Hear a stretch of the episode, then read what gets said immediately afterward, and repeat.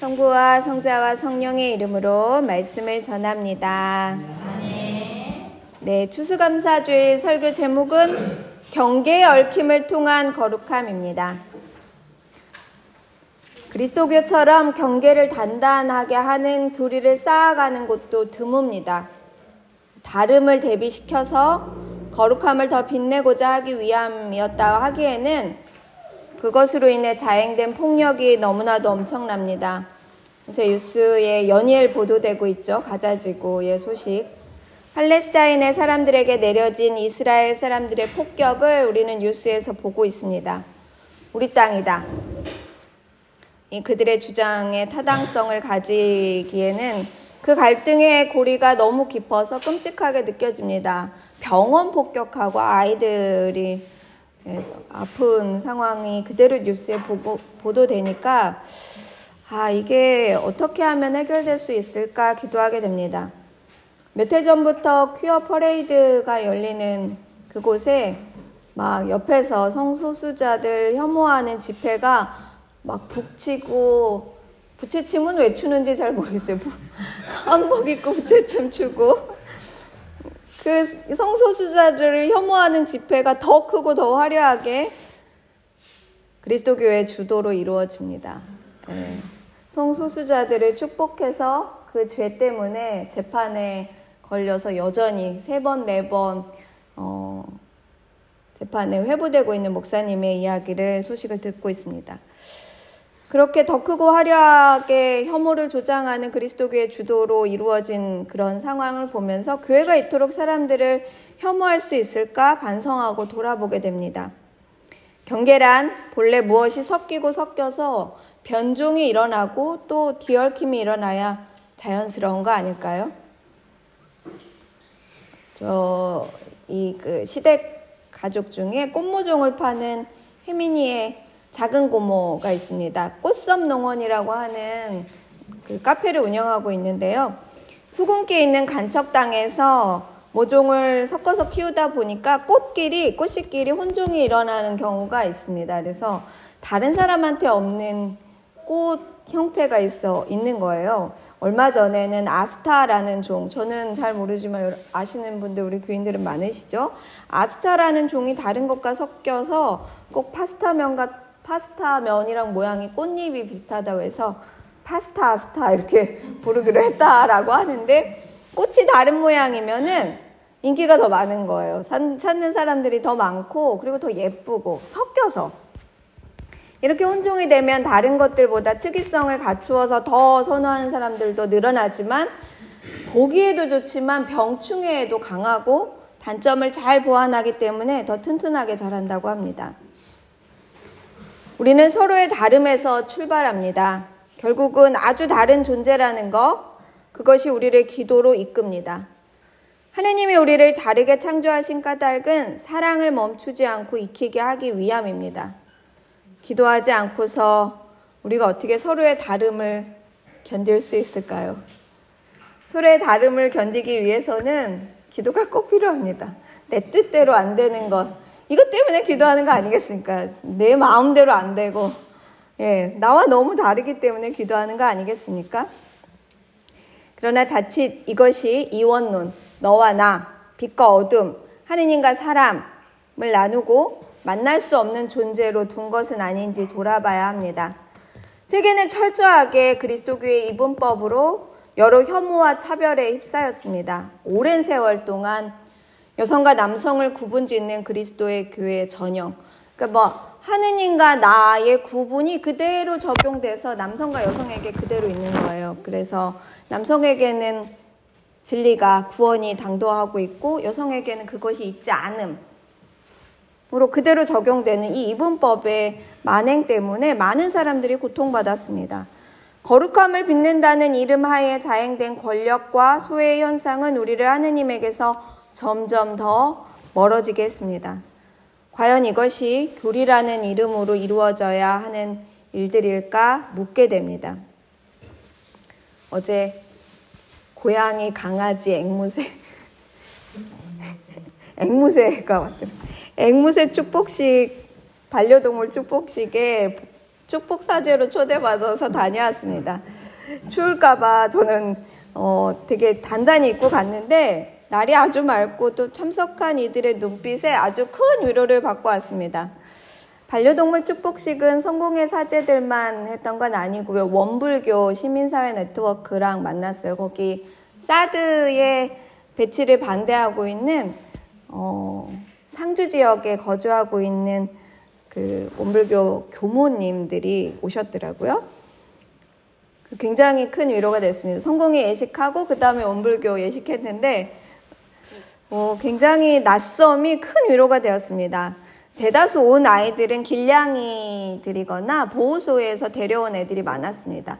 고양이는 밖에 잘 오면 스트레스를 받아서 고양이는 다 안 데리고 오고 사진으로 오셨, 왔고 다 댕댕이들만 왔는데 어, 애들이 너무 예쁘더라고요. 그래서 우리 교회 공동체 안에서도 어떻게 하다 보니까 함께하고 있는 햇살놀이 초코 고양이인데 애들을 키우고 있습니다. 애들의 꼬리 잡음 뭐 이런 걸 오랫동안 지켜봤고 초코가 몇 살쯤 됐을까요? 한 10년은 안 돼. 한 7년, 8년? 9년은 됐을 것 같습니다. 아무튼 초코 사진하고 교통사고 당한 3세기. 여러분 3세기가 눈을 떴습니다. 기적처럼. 3세기. 그리고 이제 송룡 어거스틴이 동행했는데 영월이 걔도 길냥이었거든요.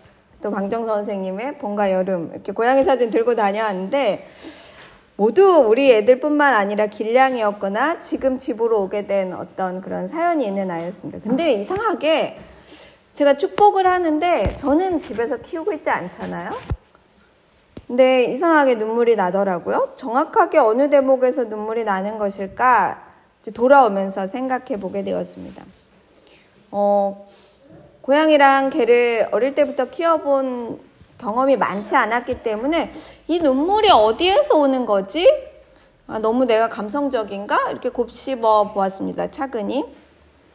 근데 어, 딱이 이 대목이었습니다.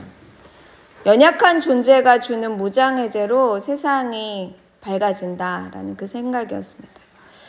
온전한 돌봄을 필요로 하는 반려동물도 이제 곧 가시게 생긴 유모차에 실린 강아지 있더라고요. 강아지 아니, 나이가 진짜 17년 됐다고 하는데 어, 곧 눈을 감으실 것 같은데 그 하루 종일 있으니까 피곤해가지고 눈이 다 감겨 있는 먼저 갈게요. 너무 피곤해서 이렇게 하시는데 그 반려동물을 돌보시는 분들이 눈이 너무 순하신 거예요. 그러니까 자기가 돌보고 있는 그 반려동물을 돌보면서 이 사람의 눈이 굉장히 순하고 감성이 아주 살피는 자답게 되는구나 이걸 느꼈습니다. 함께하고 있음으로써 마음을 편안하게 하고 돌볼 줄 아는 이로 준비시키고 집에 안 가고 싶은데 걔 때문에 집에 가야 하는 그런 어, 저절로 돌아오게 하는 뭔가 그런 것들을 주고 있는 것입니다. 반려동물을 중심으로 움직이는 온 가족이 아주 순하고 편안해 보였습니다. 평화로워 보였습니다. 마치 제가 아기들을 좋아하잖아요. 아가를 돌보는 집과 같은 분위기였습니다. 아가를 키우면 모든 가족들이 화합하여 돕는 경우를 종종 보게 됩니다. 아기는 한 명인데 온 집안 식구들이 다 막 뭐 하나 들고 띠 들고 먹을 거 들고 졸졸졸졸 쫓아가는 걸 보면 그렇게 저는 행복해 보이더라고요. 어린이와 반려동물이 참 닮았다라고 느꼈습니다. 몸을 낮추지 않을 수가 없어요. 애기 봐도 우리 다 이렇게 무릎 꿇고 금방 한번 걔한테 어 뭐죠? 그 웃음 한번 보려고 막 까꿍하고 난리가 나잖아요. 막 앉아서 반려동물한테도 그러는 거예요. 반려동물한테 냄새 맡게 하고 쓰다듬는 과정이 아주 기도와 닮았습니다. 내가 몸을 저절로 낮추는 경우는 없잖아요. 세상의 공부는 모두 몸을 높이는 공부입니다. 다 높은 자리에 가죠. 내려보는 걸 배우는데 기도는 그렇지 않잖아요. 나를 낮추는 법을 배우는 거죠. 그래서 눈물이 난 게 아닌가? 경계를 확인하고 내 경계를 스스로 무너뜨림으로써 폭력이 되지 않도록 하기 위한 노력. 그곳은 결코 폭력의 지대가 아니라 경계란 안전지대가 되어야 하며 창조의 질서를 회복할 더 아름다운 너와 나의 사이만 존재할 뿐이다. 라는 걸 살펴보게 됐습니다. 오늘 말씀 카이사르는 카이사, 카이사르의 것은 카이사르에게 이 말씀 여러분들 어떻게 읽으십니까? 이 말씀은 경계를 어떻게 사용하는가라고 어, 다시 여러분들에게 돌려주고 싶습니다. 복음 말씀 속에 바리사이파 사람들이 나옵니다. 바리사이파 사람들이 예수님의 말씀을 트집 잡아서 올가미를 씌울 방법을 합니다. 올가미를 씌운다는 게 뭐야? 너 두고 봐. 너 가만히 안 둘 거야. 뭐 이런 영화의 그런 대사 같은 장면이잖아요. 그리고 그들이 제국의 권력을 수용하는가 그렇지 않은가를 보면서 예수님 잡아먹이고 죽이려고 하는 질문을 합니다. 카이사르에게 세금을 바치는 것이 옳습니까? 옳지 않습니까? 예수님은 이 질문에 위선자들이라고 욕해 줍니다. 왜 그랬을까요? 카이사르의 것은 카이사르에게 돌리고 하느님의 것은 하느님에게 돌려라 라고 말씀해 주십니다. 카이사르와 하느님의 사이에 무엇이 있나요? 바리, 바리사이파 사람들은 유대교의 경건주의자였습니다. 유대교를 개혁하는 사람들이에요. 니고데모 있죠? 니고데모도 젊은이였어요. 가르치는 사람. 그 안에서 어, 학자층이었고 가르치는 사람이었고 그런 사람들이었습니다. 누구보다 하느님을 잘 따르는 거죠. 하느님을 따르는 이들이고 교리를 실천하고자 애쓰는 사람들이었어요. 하느님 거 아닌 게 어디 있어요, 세상에. 근데 이게 카이사르의 것이라고 대답했잖아요. 바리사이파 사람들이. 기독교의 근본주의자인 사두가이파 사람들에게 맞서서 더 철저하게 하느님께 가까이 가고자 하는 개혁파 지도자들이었습니다. 그런 그들이 얼마나 철저하게 로마 제국이라는 질서와 타협하고 있는지 너, 너, 너가 얼마나 로마 제국과 타협하고 있는지 네가 대답해 봐라고 얘기해 주시는 거죠. 너희들이 그렇게 로마 제국의 질서에 타협하고 있어서 그로 인해서 많은 이들이 희망을 잃고 갈 곳을 잃었는지 잊지 마라 라는 이 질문을 통해 예수님이 보여주시고자 한 것입니다. 그러니 마지막 주장에서 그 말씀을 듣고 경탄하며 떠나가죠. 추수감사주의를 맞이하여 어떤 열매를 얻으셨습니까? 손에 지으신 게 남아있는 게 있나요? 아, 이번 주가 진짜 아주, 뭐, 그, 목요일 날은 손님이 일본에서 우리 교회 오, 셨어요 근데 우리 교회 뭐 볼 게 있어가지고 우리 교회 오시나. 뭘 어디를 금칠이라도 해야 되나 막 이런 생각 어쩔 줄을 모르겠는데 일본에서 오셨죠. 그래서 성강에 그 비 오는데 둘레길 그 라브린스 피고 기도했죠. 금요일 날은 썬나 또 거기 포크레인 위에서 아카데미 극장을 지키겠다고 하는데 아 이게 이게 어디서 오는 뭔가 마음 안에 한 해를 마감하면서 하느님한테 감사드리지 않고는 넘어갈 수가 없는 일들 투성이었습니다. 내 손 안에 남아있는 손해와 고통 무엇이지? 라고 묻게 되었습니다. 돌아보면 결국 우리는 주님의 사역에 동참할 뿐이지 손해와 고통은 그저 구도 과정 안에서 일어나는 일이지 아무것도 아님을 알게 됩니다.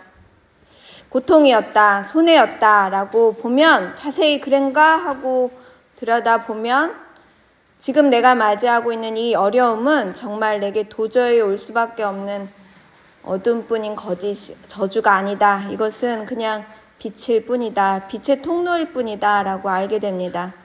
더 축복받고 더 저주받고 이런 것은 하느님께 그분 앞에는 그런 건 없습니다. 누구는 저주받고 누구는 축복받고 이런 건 없습니다. 그냥 우리는 다 축복받았는데 우리가 깨닫지 못할 뿐입니다. 오직 발견했냐, 발견하지 못했냐, 내가 그것을 은총을 찾았냐, 찾지 못했냐, 이 눈 밝음만이 존재할 뿐입니다. 내가 눈 뜨고 있는 것과 눈 뜨지 않은 것과의 차이입니다. 이건 일독서의 모세가 쫓는 하느님의 모습과 닮아 있습니다. 하느님의 모습을 본 유일한 사람이에요, 모세. 모세가 전에도 그리고 그 후에도 하느님의 모습을 본 일이 없다라는 말씀이 일독서 뒤에 나옵니다. 나를 보고 나서 사는 사람은 없는데 라고 말씀해 주신 하느님의 말씀을 통해서 하느님은 보는 존재가 아니다. 대면하는 존재가 아니다. 그저 뒷모습을 쫓아가는 것 뿐이다. 하느님의 뒷모습을 기억하고 쫓는 사람들이 우리의 자리가 되는 걸 알게 됩니다. 함부로 잣대를 세우고 함부로 결론 내지 마라. 우리 자리는 언제나 하느님의 뒷자리라는 걸 잊지 마라. 라는 말씀이 새겨집니다. 빛과 어둠은 모두 하느님에게서 나왔으며 온전히 빛을 채우기 위함이라는 것을 잊지 말아야 합니다. 어둠은 빛을 더욱 밝게 빛나게 하고 그 빛 또한 어둠을 계속해서 섞여 나가게 할 뿐입니다. 하느님이 우리에게 계속해서 들어와 우리를 더욱 물들일 뿐입니다. 하느님은 우리를 위해 사람의 몸을 입으시어 우리 속으로 들어오셨습니다. 어둠 속으로, 우리들 속으로 기꺼이 들어오셨습니다. 그분의 모험과 그분의 경계 허물은 우리를 해방시켰고 우리를 죄에서 구원받게 했습니다. 세상의 죄를 없애시는 그분은 오늘도 멈추지 않습니다. 그러니 우리가 자유의 노래를 부를 수 있습니다. 눈을 들어 하느님을 보고 우리 안에 경계 지대에서 만남을 축복하시기 바랍니다. 하나님이 모세에게 보여주신 그 순간에 동참하시기 바랍니다. 바리사이파 사람들에게 하느님과 카이사라가 어, 카이사르가 얼마나 대비되는 존재인지 차이를 확인하게 했던 그래서 그들을 돌아서게 했던 그 질문을 기억하시기 바랍니다.